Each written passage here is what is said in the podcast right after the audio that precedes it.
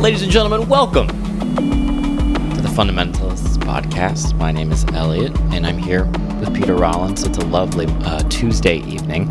Um, I'm in my dressing gown. You're on your dre- in your dressing gown. You're in your negligee, and you look Yeah. wonderful. It's satin as always, and um, this is a cozy, low key, um, kind of uh, mid hustle and bustle po- episode of the Fundamentalists. This is a podcast where we talk about life through the lens of philosophy and psychoanalysis and. Um, theology at times and all the fun sorts of fun stuff and i do comedy and pete does philosophy and it's a really fun we have fun conversations here um, But we're doing this just before. Well, you go away tomorrow. You're you're away to uh, New York. to new york Very nice. yes sir i am going to brooklyn new york and i'm staying with in a airbnb with my brother and my mother. We're gonna have a sons and da- um, sons and mother trip Very and nice. yeah it's gonna be really nice i get to see my first I didn't know it was- broadway play I didn't know you were doing stand up there either until I saw your Instagram. We don't uh, we don't tell each other what we're doing very often. so No, you we got don't. a stand up show. Sometimes it's like we're living separate lives. yes,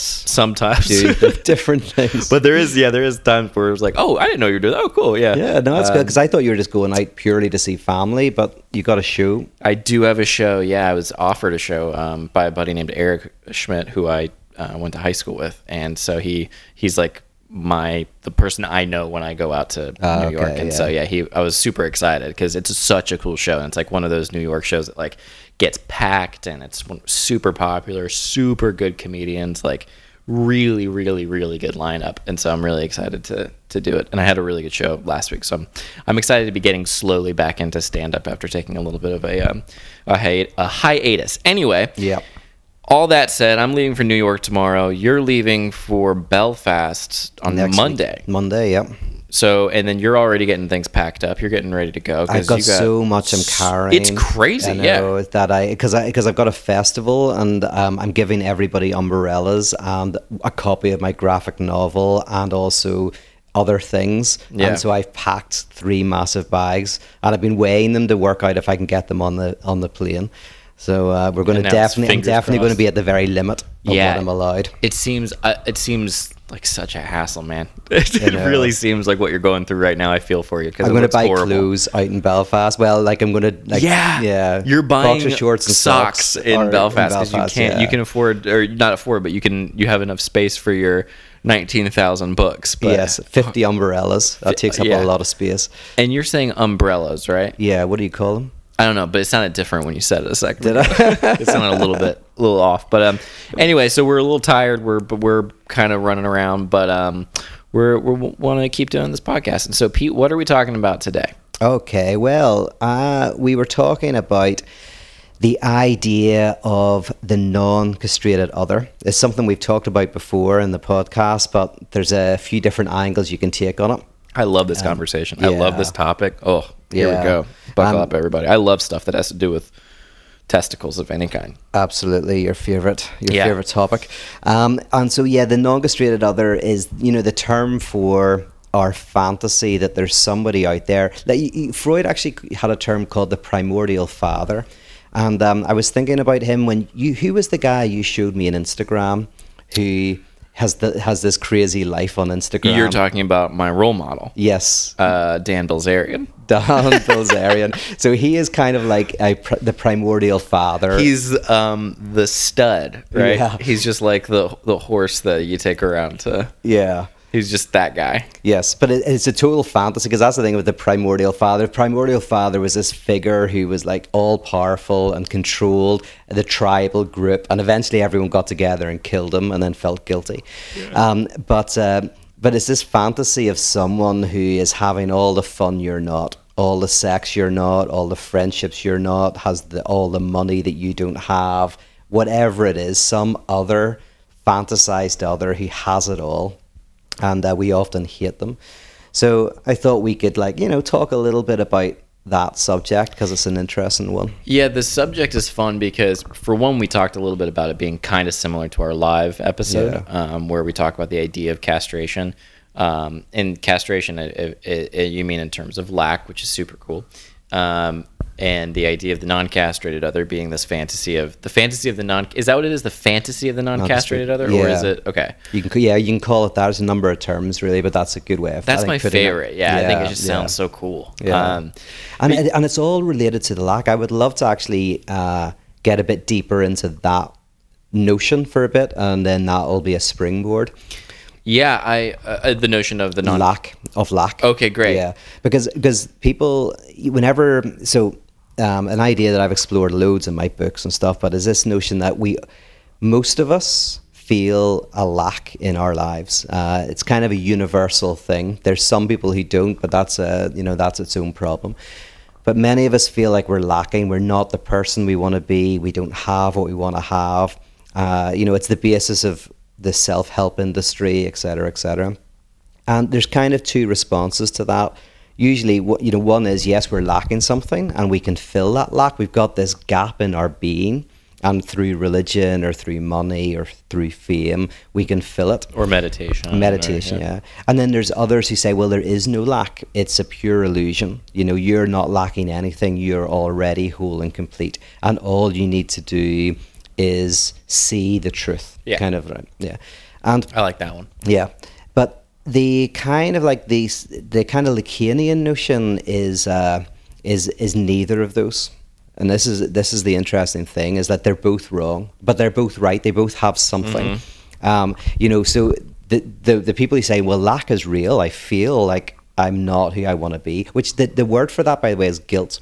Guilt is simply the experience of not living up to something you think you should live up to.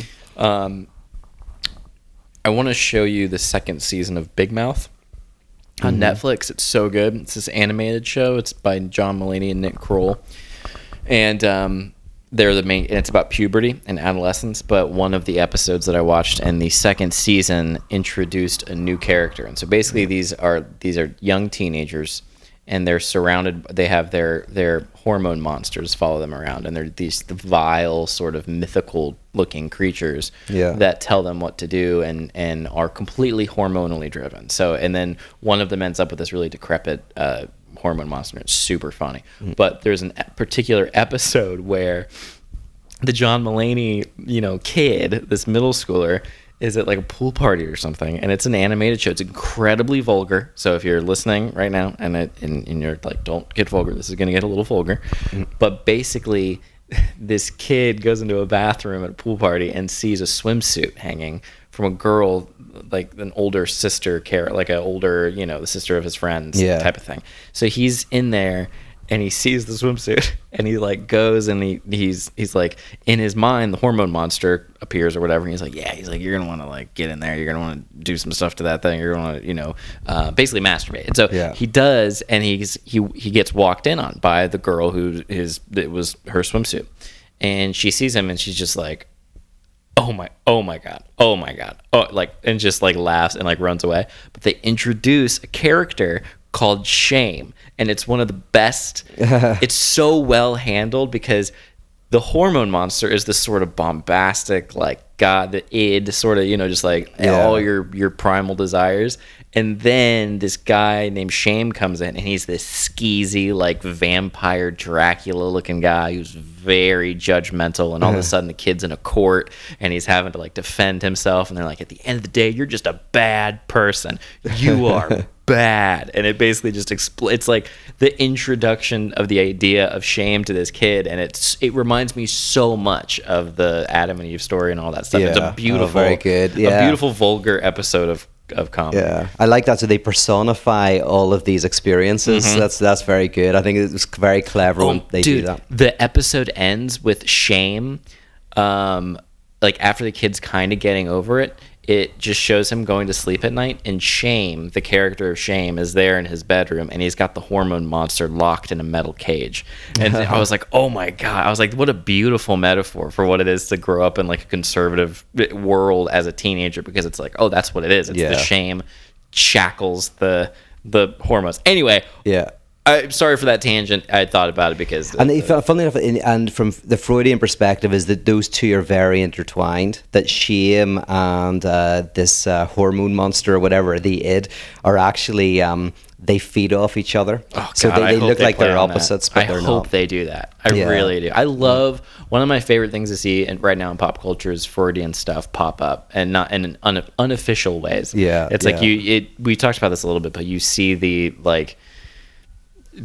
I remember what was I doing? I was filming this thing for the science and entertainment exchange and i was talking to a, a scientist and i was talking about psychoanalysis for a second and uh, and we got into that stuff and he was like well you know none of that all that stuff's old it's all disproven it's all whatever and i'm like it's so funny that people have that sort of knee-jerk defensiveness about psychoanalysis and yet when you you can see freudian stuff pop up Oh, yeah. constantly right now Yeah. i just think it's like it's super interesting Yeah, anyway, yeah, so yeah. It's infiltrated our society so much, actually, that that interestingly, we, we use a lot of Freudian ideas in our everyday speech. You know, like in terms of you go like, oh, they're you know they're repressing something, or you know, the millenn- that's, the repressing, defensive. yeah. They're defensive. You know, they're all of this kind of stuff. They're in denial. You know, They're these are all terms that actually. Uh, you like know, the stages or whatever is that your reference well, or defense mechanisms. They're all the Defense me- defense yeah. mechanisms that Anna Freud really developed.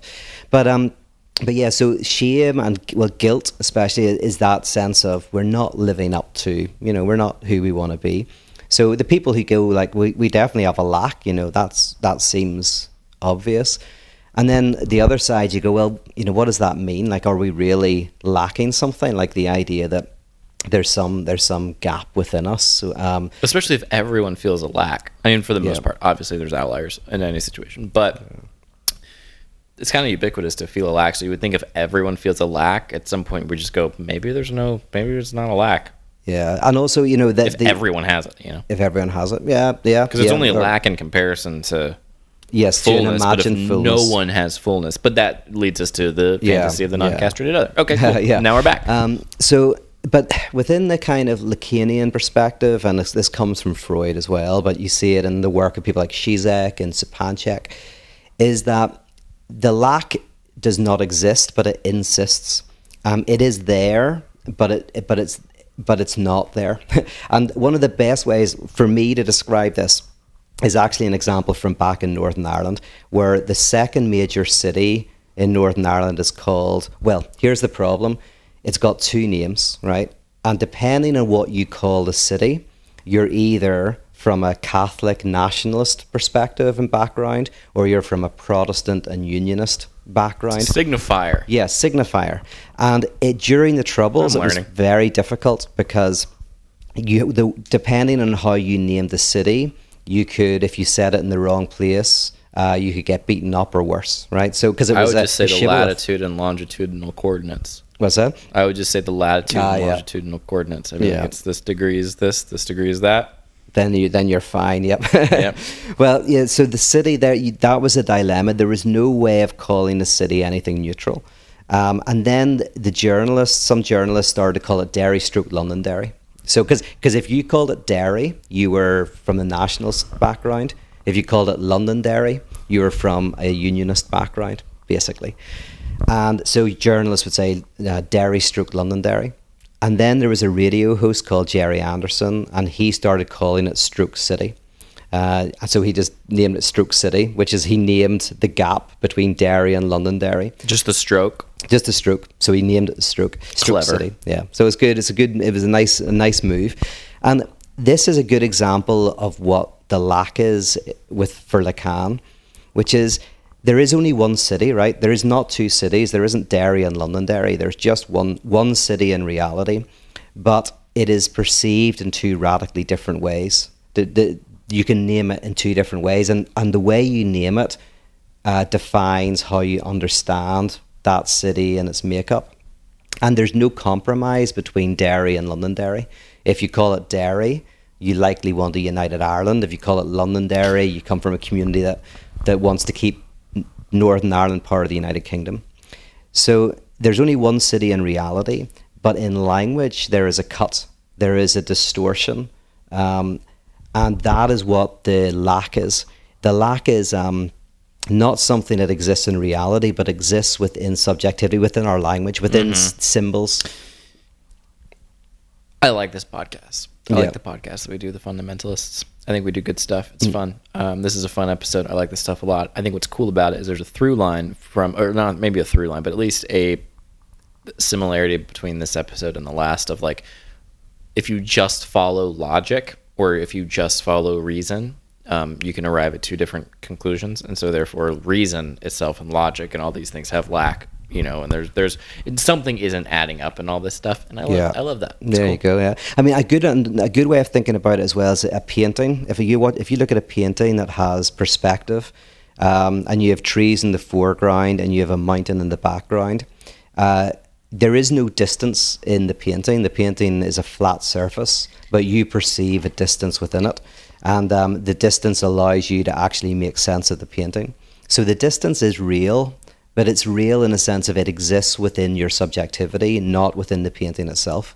But it is it is real, as in it, it is what fundamentally helps you interpret and understand the painting. isn't that the whole idea of like the uh the painting that's like this is not a pipe or whatever it is what, you Oh know yes, that painting uh, yeah, yeah, yeah where it's yeah. like this is not Uh, Magritte, is it? Yeah, this Yeah. is not a pipe. Yeah. is that what it is this is not a pipe Well, no, or this is is this is not a something or other but it's the same uh, it's the idea of like it's this is a depiction of and therefore you're assume you are saying it's a pipe but really it's a two-dimensional Yes, I think that, I think that's different. Okay, In a sense, well, I think it's different. It's, I think I think there's something very clever going on with uh, this is not a pipe. Yeah. But I'm just talking about like a, a painting with Yes. foreground and background. So it's it's more that, i'm just talking about vision yeah yeah man that's that's very uh i like all that so the fantasy of the non-castrated other yeah. The lack so we're talking Yeah. about or are you still going with the lack Well, yeah, just just want to yeah, ju- just to clarify that that's what is meant by the lack is that it's like it's like a distortion within our social Mm-hmm. reality, a necessary distortion that um, that means that we can never feel complete. So yeah, so once we got what I just wanted to clarify because so many people talk about it as like a almost like a thing, Yeah. Mm-hmm. or or, or, or as a nothing. So it either exists or it doesn't exist. But this means it doesn't exist or not exist. It insists. It, the in, yeah, non-existing insistence. insisting is very cool. I Yeah. mean, it sounds it's like kind of a yeah. I mean, it's it. I would if, to be a critic or a cynical person, I would say that to exist and insist are not opposite words. So like like it sounds really catchy, but I the the message that it sends is Well, perfectly yes, well, no, elegant. no, it- like I mean, it's because it's, this isn't a philosophy podcast, so we can't get into the, the technical side of it. Ooh, but- I can't but wait. would, no, Ooh, but I would say, do. they're No, no, di- but no, but they're different in a sense of to exist means it is like is like the painting. The, the distance doesn't exist. Yes. it doesn't exist. But it insists. But it insists, as in it it it makes its uh, it, it makes an impression on the brain. Mm-hmm. So I think it's like in philosophy, it's, it is an important difference between existence and insistence. Oh, totally. Like yeah, a yeah. virtual Only- reality. I would. I was only saying yeah. those are Oh. two totally different things. Oh, totally I- different. Yeah, yeah, that's it. So something can weirdly not like society doesn't exist. It says if you took all people out of the world, you wouldn't have a thing called society. But society does insist you can't talk about society. Ooh, great, Yeah. great analogy. So there's something interesting. Uh, but yeah, so there's there's a there's a Lacanian notion of lack. Yeah, I like Um, all that. That's real fun stuff. So you, um, you know what's interesting? I got a, a message from a guy who um, I've spoken with. He's a, a listener. His name is Damien. I don't remember his last name. You may know who he is, but he basically, in response to the um, the live episode that we did, mm-hmm. he mentioned that you and me seem like people seem to be seem to have an element of the the non-castrated other. Like there is a like we which is so funny. But i mean it makes some sense because we live in a it's a peculiar you know it's a unique situation but like there's it's a fu- it's funny to be on the receiving end of the fantasy of the non-castrated Yeah. other and be like oh someone thinks that i'm Yeah. that i am not lacking that Yes. i got it figured which is crazy Yeah, i mean because yeah. but obviously i you know play up my Yeah. my shit a little bit because things are great but like st- yeah But and sadly, because you especially, but no, not even you especially. But I was thinking like as a as a more popular figure than me, you know, as a public Thank figure you. type, you know. But you you know, one of the rules of Hollywood and and public figures is to give a fantasy. Mm-hmm. You know, I was like I saw something about The Rock, isn't it? The Rock, um, and you know, you look at him. It's a, and it, you know, it looks like he's got this incredible life, and he does have an incredible life. But it's like um, I think I used the example before where I met a director who had an amazing life driving this incredible car, and then I found out the car was being lent Yeah, to him yeah, yeah. because he didn't have enough money. Yeah, and looks but the- good, so it was like so so much fiction, and uh, uh, Hollywood is is really the non-castrated other for most of American society. Yeah. like Hollywood stars are at least, and which is great. Yeah, yeah. But it was interesting when you know when I know my own personal like just I mean, good God, like there's it, it's so funny to like I was it was kind of goes back to that uh, meeting that guy, the singer guy from the coincidences episode, Ricky.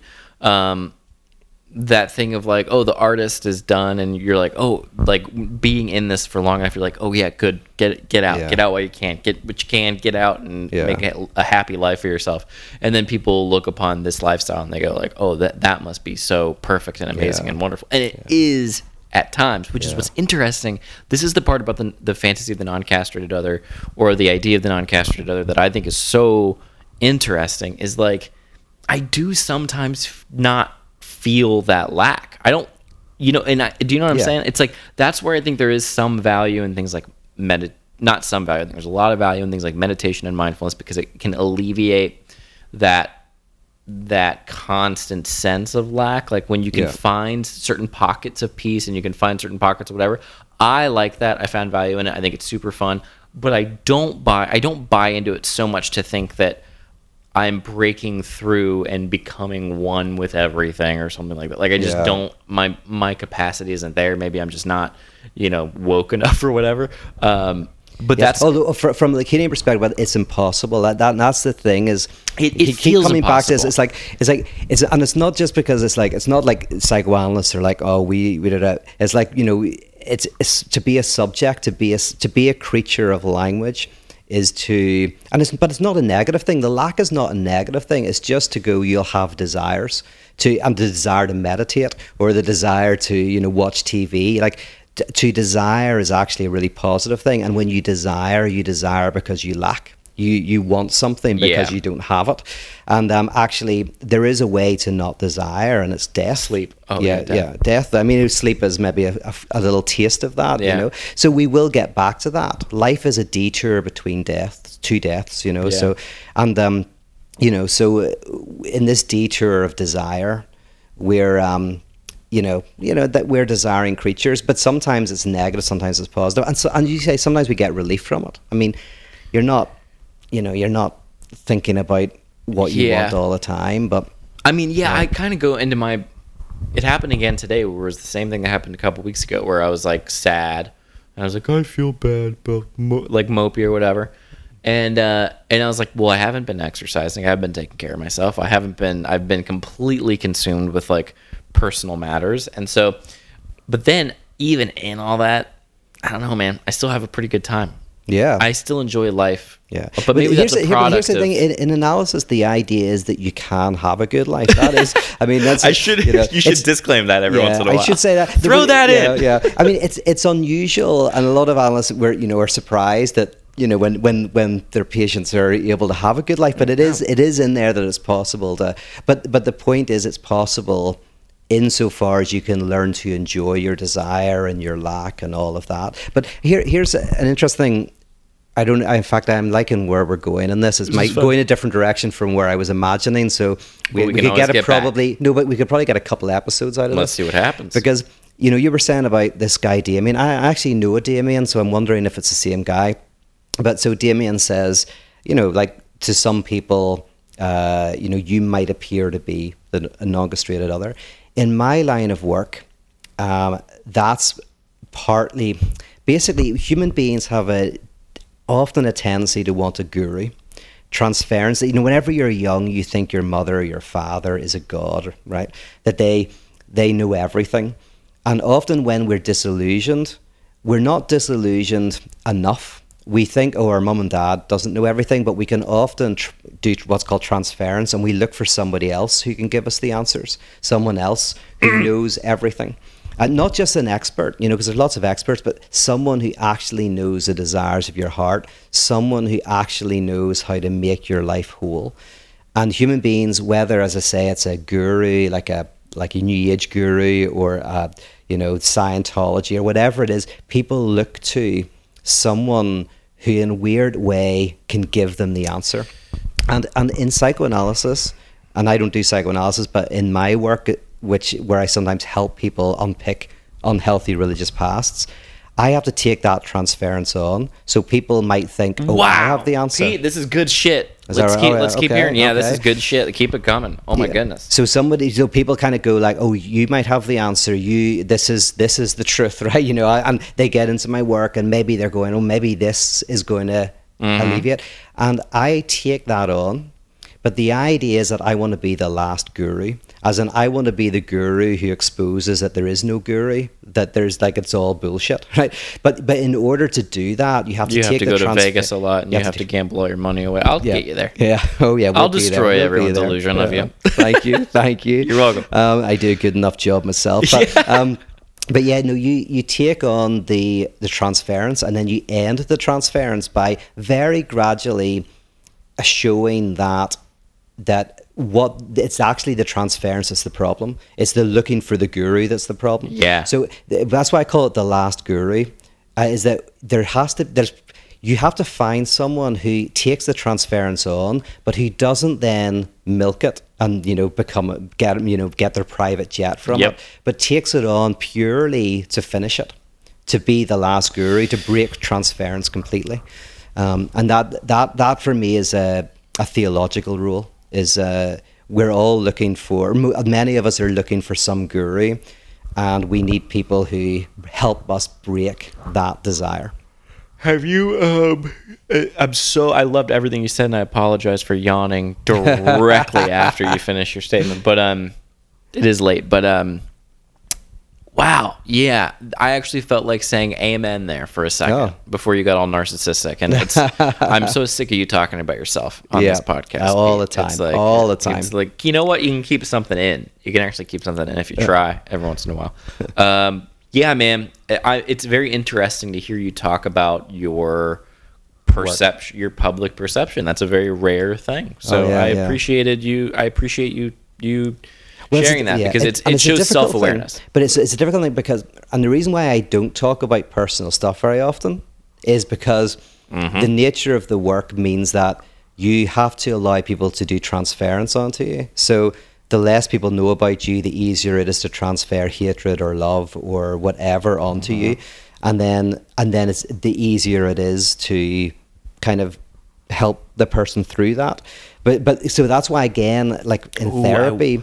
Wow. I sorry. Go Oh, ahead. no, go- go ahead. No- This is an interesting point. I wonder if that might be sort of if you were to distill the differences in what we do or what Mm-hmm. we seem to do, or at least even not even on a professional level, if you take the titles of what we do, but it just in, in how we both function. But like my tendency is to share pretty much everything or as much Yeah. as I can share without harming or inconveniencing somebody else.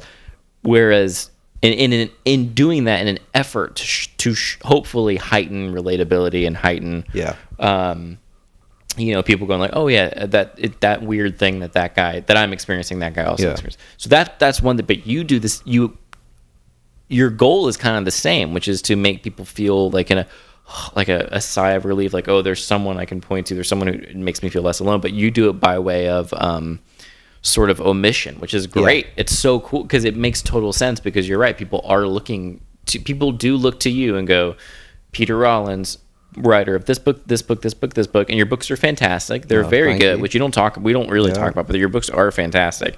And so you have that kind of like thing, and they're objectively good too, but you don't harp on them. You don't walk around going, "Look at all these books that I wrote that are so good."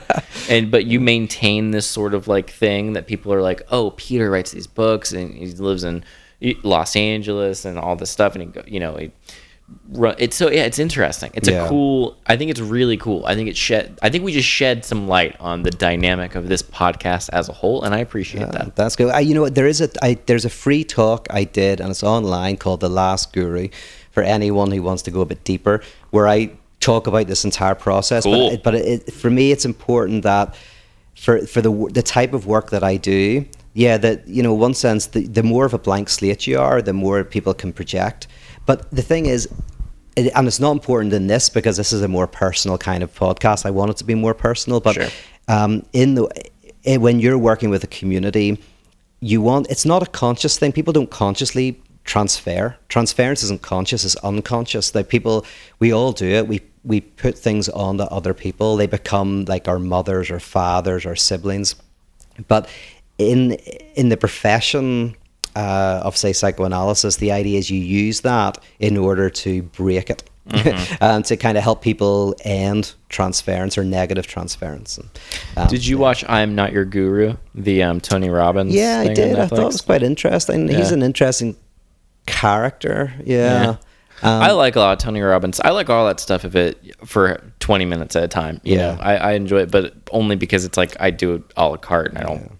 I, I mean, I, I find that dimension interesting. Like he, uh, you know, there's certain. Th- he's a smart guy, and he he doesn't want to talk about himself. Like, mm-hmm. and he mm-hmm. said at the end, like he's going like, you know, this documentary is not about me because when you watch it, you go like, oh, it's not about his personal life, and he's basically going, yeah, because who cares? Like, I'm not there to get people to like me. I'm not. I like I'm there to try to help facilitate a change. Mm-hmm. Now, I I've definitely got criticisms about how maybe maybe he goes about that, but but actually, I find I was much more sympathetic to him from watching that, and and I I saw at the very end, I really liked what he said because I realized like he does not care. He's not wanting to be everybody's friend. I think genuinely, you know, he wants to. Uh, you take know, what yeah take what i have to say and yeah. and use it to the best of your ability to improve your own life but also yeah. i'm content in my life and don't need you as a I'm not going to be your best friend. Yeah. Yes, yes. That's, that's not his job. Is yeah, I'm not yeah. your guru. It's just the whole title of the thing, which is what was clever how it ended. It was going like it, it answered the question of why, you know, mm-hmm. he said I'm not you know, your guru. I mean, like the the, the main thing that I would want to kind of think about with Tony Robbins is just how much you can facilitate a radical transformation in that short a period of time. You can do it. I mean, hypnosis. You can do it with hypnosis, but um, I don't think it's lasting. That's the problem. Is like when you have a massive personality, and, and Tony Robbins has a massive personality, you can basically overtake someone's ego. You can kind of control it. Um, you can, through sheer force of your personality, say to someone, "Stop drinking, stop smoking, stop," you know, change your life. And, and pe- in that moment, they're like, "I'm done drinking yeah, forever." I'm absolutely, done. and and maybe for weeks but the more they distance themselves from that voice, the more they will tend to go back to something. So they'll have to keep, you know, listening to the courses and keep coming back to it. Whereas, um, the, you know, I mean, I mean, I the the kind of work that I do, it's like, oh, it's a lot slower, but the idea is it it lasts. Mm-hmm. It really lasts. So. It, it's again it's a difference between because anyone can do this like there are certain people who they just want a strong authority figure to like just look them in the eyes and basically take over their ego, become their super ego, and and and, and it's got a really powerful cathartic experience. But but how do we change over time? Yeah, and I think that takes a long time. That's the sad thing. I don't think there's any short. I there are moments, and they're they're called events. There are moments when I think radical change can happen, but um, you know, I don't think it's through sheer force of another's will. I think sometimes it can only in conjunction with whatever yeah. else is going on in that yeah. person's yeah. life. Like it wouldn't surprise me if there are so many testimonials of like I quit drinking 25 years ago after seeing Tony Robbins when he was 11 years old or whatever. Like the like I think there's some that stuff could happen, but I don't think it happens in a vacuum. Yeah, like, I don't think yeah. it's because he got up and had a light show and played, you know. Yeah, because because change could like this happened to me because I did psychoanalysis as an I, I, I went to you an analyst. Yeah, yeah, it was an analysand or patient. Yeah. Analysand yeah, yeah that's nice. a technical cool term. Word, analyze yeah. and yeah. Um, so I and I was an analysand for like a couple of years. And I did it for a few reasons. One is because I use it in my work, so I wanted to experience it from the inside.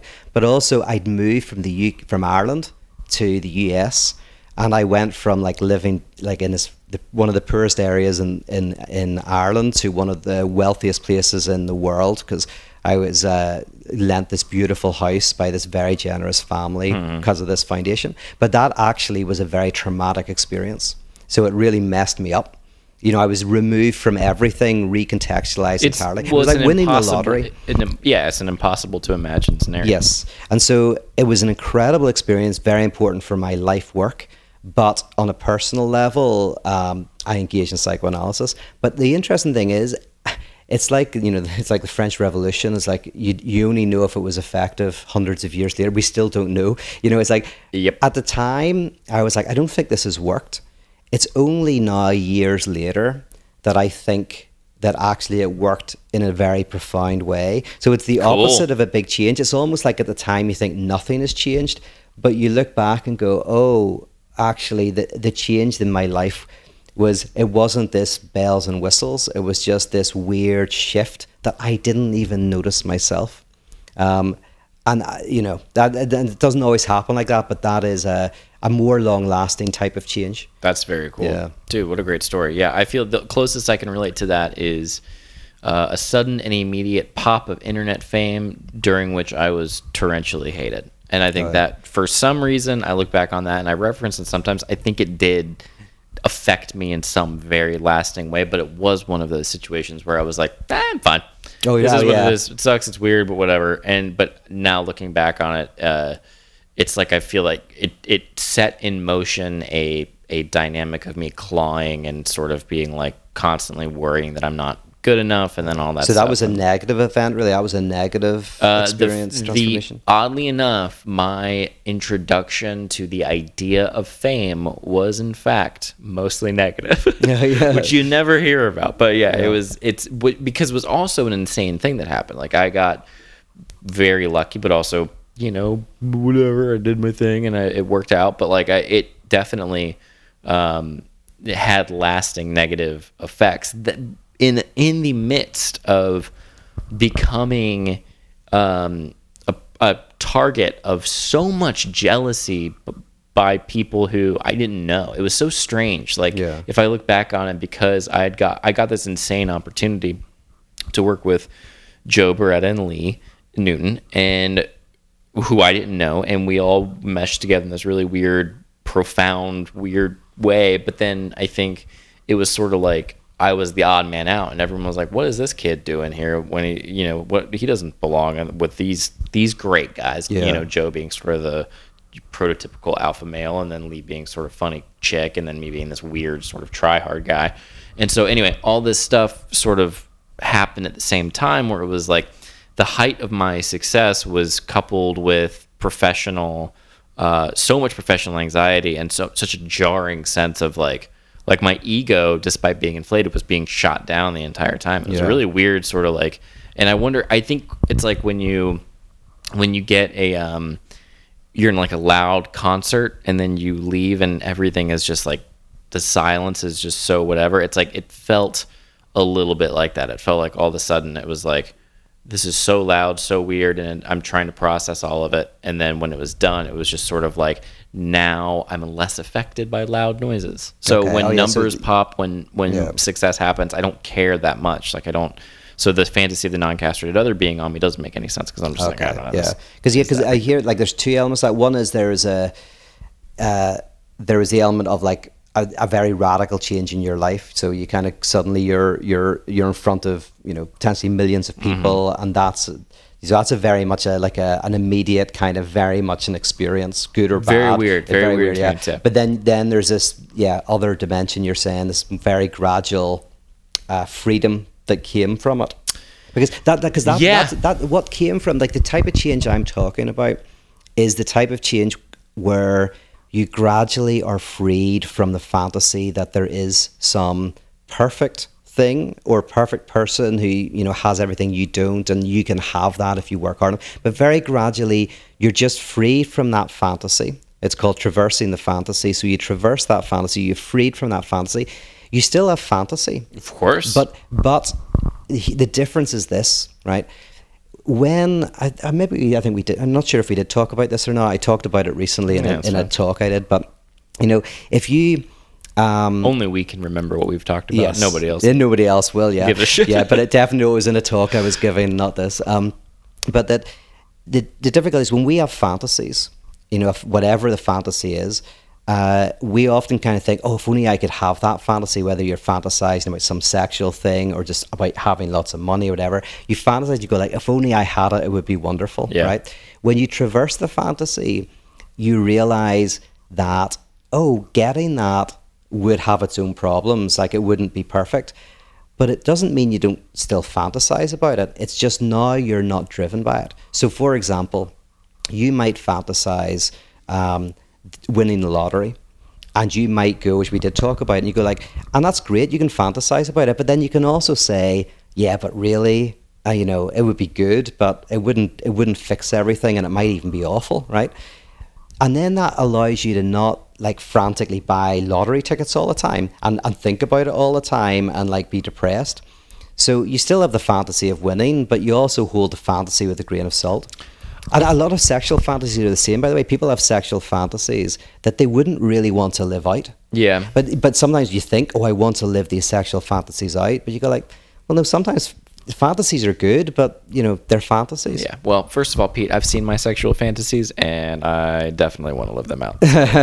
uh, but yeah, I think what you're saying is is real good. I it, for some reason this popped in my mind, and and of course that means it must be of value, but probably not. Mm. Uh, there is also, I think, all of this is in the context of kind of being okay or having some sense of wellness, I think, in your life. Uh, and I only say that because, well, like, like there are people I know who their lives are so it's like you have this sort of life of like mundaneness. I think that's kind of what we're talking about. We're kind of like presupposing a certain level of the person listening, thinking that they're, and so I'm, I'm only thinking about people who are down in the dumps and then they hear the story of the non castrated other and they're like, oh, the, the fantasy of what I want. It could feel defeating. My fear is that it would feel defeating for somebody to be like, oh, even the dream I want of this, this, and this isn't worth it because I'm still going to be lacking because, you know, this, da, da, da, which is true but I my fear is that what happens is people get so bogged down and they're so low at times. People go through phases and dips or whatever, and so then they hear this story of like, oh, like even if I get it, it won't work. And so I would only I guess I'm only throwing that out there yeah. because but the, pro- the, problem is I think, but the problem is oh I can't wait yeah you yeah, don't like this yeah no no, no no no because the the issue is that that it's it's freedom like it's this fantasy that is so depressing that's why the more a country give what well, the more a group whatever group it is believes in something that will fulfill them the more violent they will be because you scapegoat if you don't have it you blame other people or the more depressed you'll be for not getting it the idea is like when you're depressed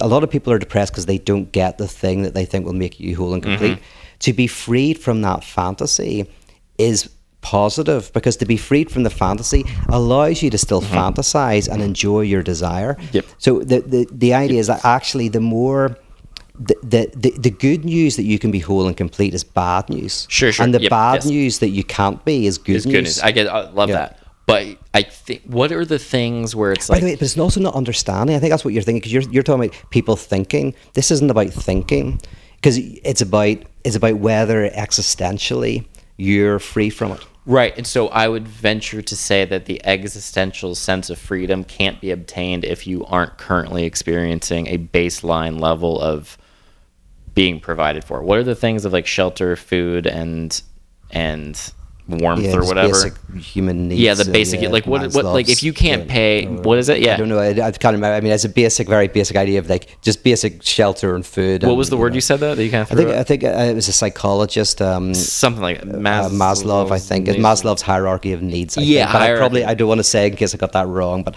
it's I a, guess yeah. in my experience, the fantasy of of attaining financial security and all that stuff is not an empty one. yeah. Like uh, not as not wealth and not riches or anything like that. But I, I I think about the frenetic nature of like I have a friend who I, I view as being very down in the dumps and very just like he's buried. Like he's just he's he's buried by life. And I my heart goes out to him. and It's very sad. It's it's very tough, and I try to say whatever I can. But when you're that buried, and then you hear that that which you're striving for can't fulfill you, I worry that that isn't productive only because certain if you're that buried you can't appreciate the nuance of what well, you're if you're you're totally like you mean you don't have to agree with this at all like you know so you can kind of go like there is something that can make you you, there is there is a non-castrated other, but if you go with the idea that there is a fundamental distortion to subjectivity, then you have to go that that is a fantasy and it is actually the Whoa. fantasy that's destructive. Deep shit, dude. Yeah, but but the point is like if you have your friend who's you know buried and whatever, You just debated me. Well, I don't know. I'm just, I, I'm just, I'm just saying, like, yeah, I'm kind of like pushing back in a Yeah, sense that was like, good. But, but I'm pushing back in the sense of this is not You because, built on it, because it's was a conversation where where it stays at a certain superficial level. But but No, it is I like this. important This to is me. It is important, but it's to go like, I, I know, and I'm probably rubbish at saying this, but it's like. No, the idea of having fantasies and desires is like it's fundamentally good. Like it's fundamentally good, but the idea is that and this is like you enjoy your desires, enjoy the struggles, but don't. Um, but so traversing the fantasy it is? doesn't mean getting rid of the fantasy. Of course, I- it doesn't mean kind of like giving up on your desires. It means realizing that desire itself is enjoyable. I think yeah, I think where we're really missing where we're we're not we're not uh, we're crossing wires here a little bit. I think is the difference between desire and need, and I'm talking about when people are not having their needs met. Then that's what I'm talking about. Know, Does that but, make I, but, I, but you're yeah, still but I- not on board. Yeah, because it's just just because I think you, it's very hard to parse those out. Like in the sense of like in a very basic sense, like can you eat every day? Yes. Do you have shelves at a very very basic level? But for most of us, um, it's like it's very hard to parse out need and desire. Sure. Like you know, so um, I would say sh- I would say making sure your bills are paid and you're able to provide for yourself is Yeah. a need for most people. On Yes. some, even if it's not physical, on some psychological level, you need to know that you can take care of stuff. But that's getting into the, which is what what initially popped in my head. Well, no, because I, like I, I been, I was, I was in a huge amount of debt at one stage in Ireland. It didn't bother me at all. Like, like again, not not for any good or bad reason. It's just because. So I know what you're saying. Like, if you live in a place where literally you cannot eat, or you're going to be homeless, Yeah. in, in, you're in America. You go, yeah, that that is oh, totally. That's a total But issue. you're saying maybe those people aren't. No, I'm not saying to I'm not saying anything. Was it? And yeah, but yeah, all I'm saying is that um, I don't know who your friend is, but I'm Sure. thinking maybe your friend is it's there. There are more psychological it, things going on that that are Yeah. yeah. So, but I, but you're right. Like if yeah, you have to have your basic needs met. But I would say like um, uh, our society runs on trying to make you anxious. So whenever I was in lots of debt, you'd get letters and phone calls. Oh, you've seen- and yeah. you- all of this, and so all of that's designed to try to make you feel anxious. But if you just are able to libidinally disinvest from that, then there's no anxiety. So the anxiety is, you know, it's a, it's a weird kind of thing, but it's still a real problem because eventually it can bite you in the ass. It is. It is. So- yeah. You also there's a.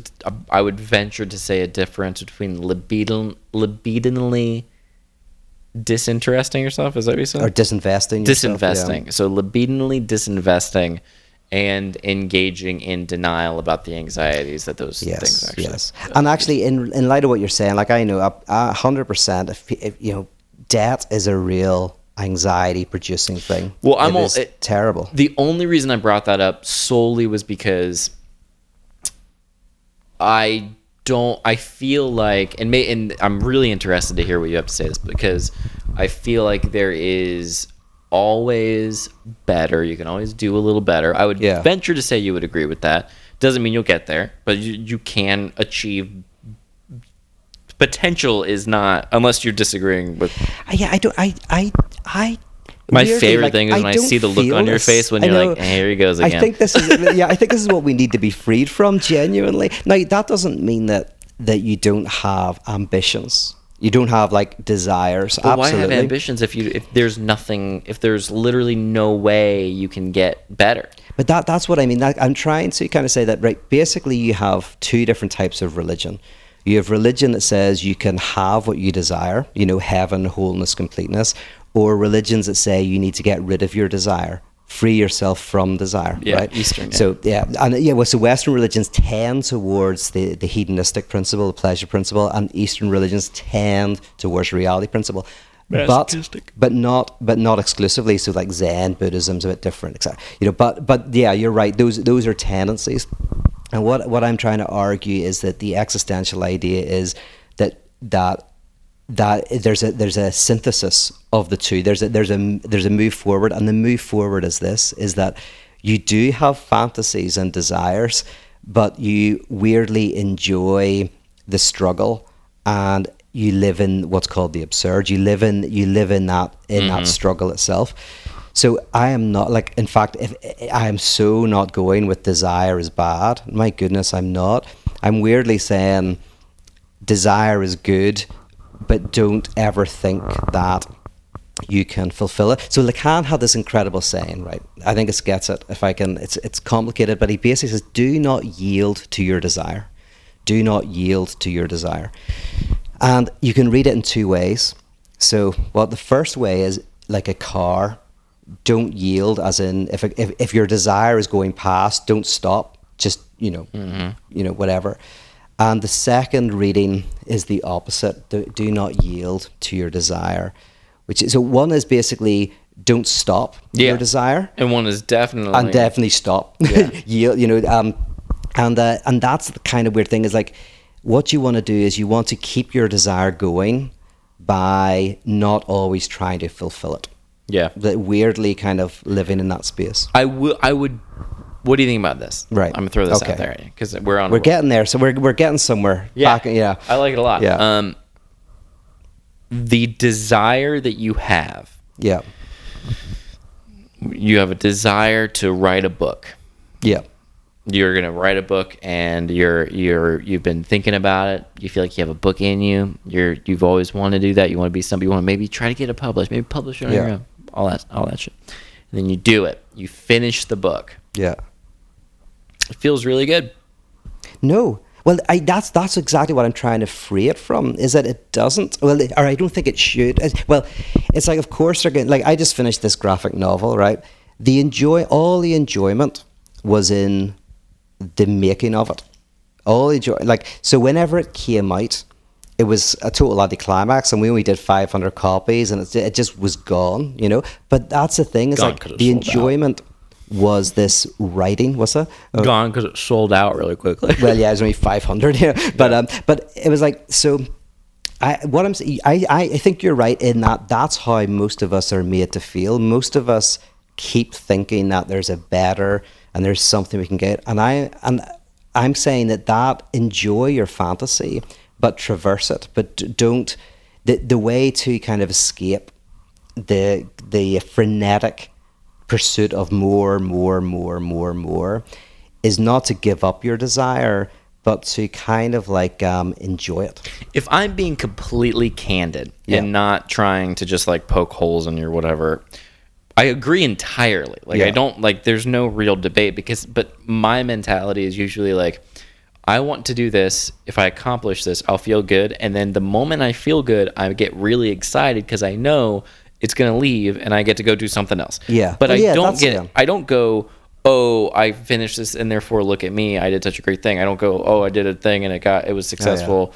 I can No. rest now. I know that the lack is around the corner, and knowing that makes me go like, well, this is exciting. Now I get the the the sense that there's something more is coming, and I do think that that the coming to actual comfort with the sense of like I'm always going to want more in some way.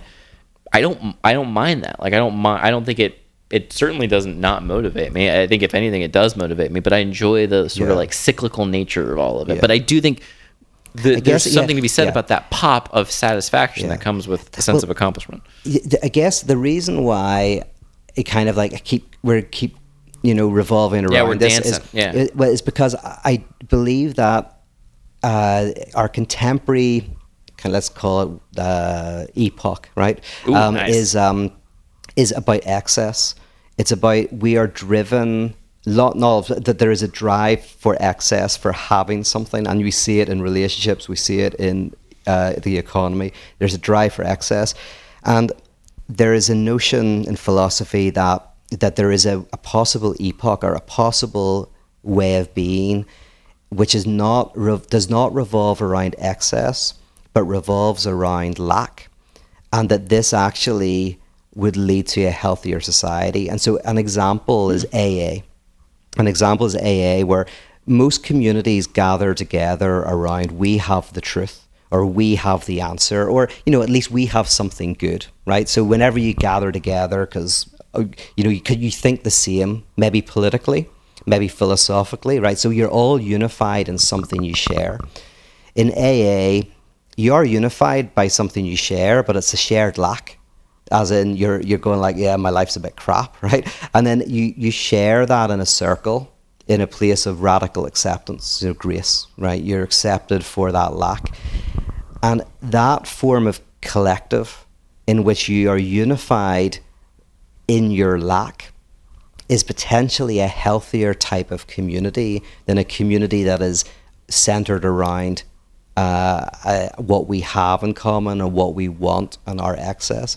So, there, without getting too political, um, there is a notion that there is a way to imagine a future society in which we just like love. I don't know if we talked about this before, but love is in a sense, uh, Lacan says, desiring what you lack, in or desiring the lack of the other. So when you love someone, you mm-hmm, you mm-hmm, mm-hmm. you take on their weakness and you you enjoy it and you accept it and they take on your weakness so whenever you're looking for someone to fulfill you someone who's amazing and funny and fantastic it, it may, it's not really love it can be something but it's and it's wonderful but the moment when you want the other's lack um, that's when it really becomes real really yeah. love and that's so beautiful yeah and then you enjoy the lack so that's why lacan said love is giving is is giving something.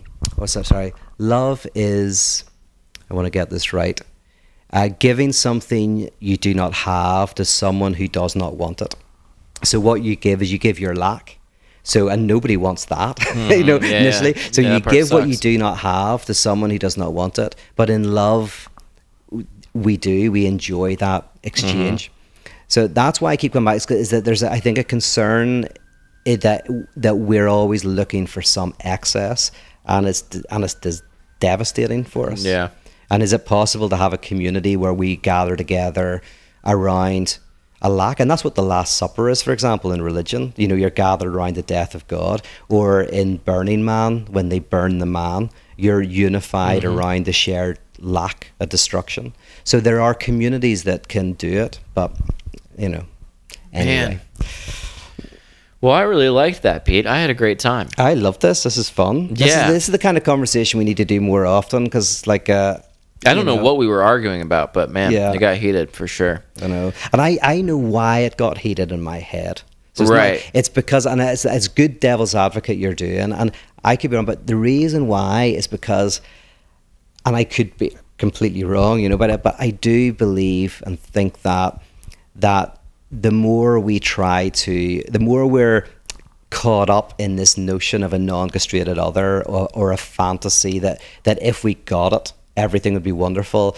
I think the more damaging and destructive it is, and what what we need to do is somehow find freedom, traverse the fantasy, find freedom from the fantasy, so that we can still desire, but we weirdly. Um, uh, we, like it's like the the lottery is a perfect example. It's like you buy your two dollar ticket and you kind of fantasize about what you'd like to do, but you don't really care. And and as I say, it, you might go, I might even wreck my life, right? But you, you have the fantasy. But to the person who buys the lottery ticket and they're like, oh my God, I need to get, this is my way out. This is my way to a better life. Yep if that's the case, they are going to buy more and more lottery tickets, and it's just going to damage their life more. Yeah, I think I think where we kind of deviated was my. It sounds like what you're saying and what you're you're kind of propagating mm-hmm. is a what you would say is universal to kind of the human condition, yeah. which is kind of how we started. And then I, I where it went haywire, I think was when I said, yeah, but not for people who it just really sucks for right now.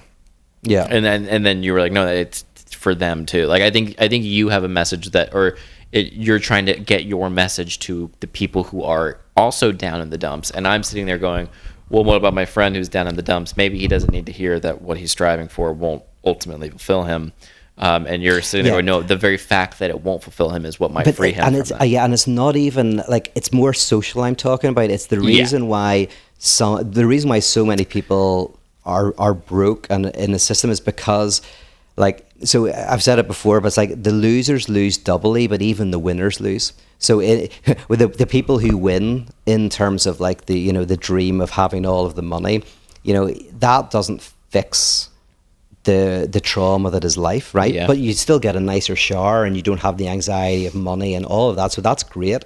But the losers lose doubly because not only do you not get, you know, a, a standard of living that is acceptable, not only do you have to live in anxiety and debt, you also have to live with this um, fantasy that oh, every you know, if you could only get to this place Yeah. and everything would be great, and and I think it's just it's all intertwined. Like if if if if we had a massive change, which was hard to imagine, I think we have to do it in communities, small communities. But if we had a massive change um, in the way we perceive uh, value, um, I think that you know people's uh, material circumstances would change. So societies that maybe are less caught up in the non-castrated other um, potentially are healthier societies. Well, that's a, such a good clarification because when you're talking about societally, that really does change things. It sounds almost like a, a cop out a little bit because it's like, oh, I'm not, I'm not talking about individuals. I'm talking about as a society. But what you're saying is when you actually talk about society, you affect individuals just Yeah, yeah. in, in a, a more arduous way, which is a different podcast episode. And there is and there is one bit of good news for the, the people who lose doubly. Maybe you mentioned this. This is this is good. It's like the one bit of good news is right when you're so forced out of the fantasy, right? When when you're so excluded from it, maybe you're uh, in prison, maybe you're homeless, maybe maybe you're uh, you know you, you've got a sexual identity that's not accepted. Whatever it is, right? You're you are excluded from society. Um, what can happen is you can actually form communities that are freed from the fantasy because you've been so excluded from it and you see the violence of it and you are a direct result of the violence of it you know your circumstances are a direct result of the the disavowed violence of this fantasy and so what happens is even amidst all of the horribleness your community can f- can find a joy and a way of relating that is healthier and better You're talking about West Hollywood. is that right? Uh, yeah, I mean, West Hollywood's like a superior city in Los Angeles, and it's you know, we're the boys. It's because the because of the boys. The boys came in. the boys came in. The, yeah, that's like the phrase I think that they that some of the locals use about West Hollywood. But yeah, and then the '80s when the, Oh, West so it's the Hollywood's gay community. super gay. Oh yeah. Well, yeah. That's exactly real what I was thinking about. Well, this is a great example of what I'm. Yeah, I was. I thought that was because I'm not from America. I don't know, but I was thinking, oh, was it the gay thing? Because Yes, that's the gay thing, yeah. There, there's an interesting thing there. Yeah, whenever like the gay community was like excluded. Um, from marriage, excluded from the, the, the traditions of like the tradition of marriage is a good example, is that that in one sense you're so forced out of that that you find other ways to do relationships that are probably better. So whenever, for example, it became a point where the church was saying, "Oh, will we let people who are gay get married?" You go, "Well, okay, that's great. Everybody should be able to go to that table, get married if they want." But maybe we have to overturn the table, and maybe the radical question is for the for the religious community to go to the, the gay communities and say, do you know how to do relationships better than us? Because marriage is in crisis. Like we are, we are really screwed up. And uh, actually, you guys, because you were forced out, because you were, and and uh, that, and you got the violence of us. So it was horrible, and we admit, and we're sorry. But it looks like you, in the midst of that, f- maybe find better ways to do relationships. Yeah. And and we could learn from you. So there's this interesting thing where the excluded other can sometimes be the site of real transformation and real revelation. But eh, weirdly, because they've been so excluded from the inside and the crap of the inside, that they find better ways to be. Ladies and gentlemen, thank you for listening to the Fundamental Spot. Do you have anything else you want to say? No, do you that's- uh, that's good. I was happy with it, I don't you know, need to take. I think that's beautiful. I really enjoyed that. Thanks, Pete. This is fun. Wonderful. I, unless you have something No, else, I- I, think that Did we do takeaways? we don't didn't. But I have nothing to take away. yeah, I mean, I got a pack. I know you got a pack. You got a yeah. My brain's kind of shot. That might be my takeaway. Do you have a takeaway? No, I'm good. You Let's- just ended it. Well, let's let's talk for five more minutes about how we're done, and then that'll be a podcast. All right, bye everybody.